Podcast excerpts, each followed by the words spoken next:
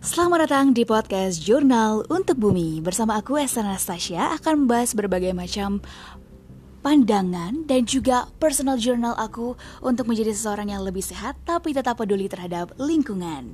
Dan pastinya jika dibutuhkan aku akan meletakkan atau menambahkan evidence base-nya dan kita bisa sama-sama belajar pastinya.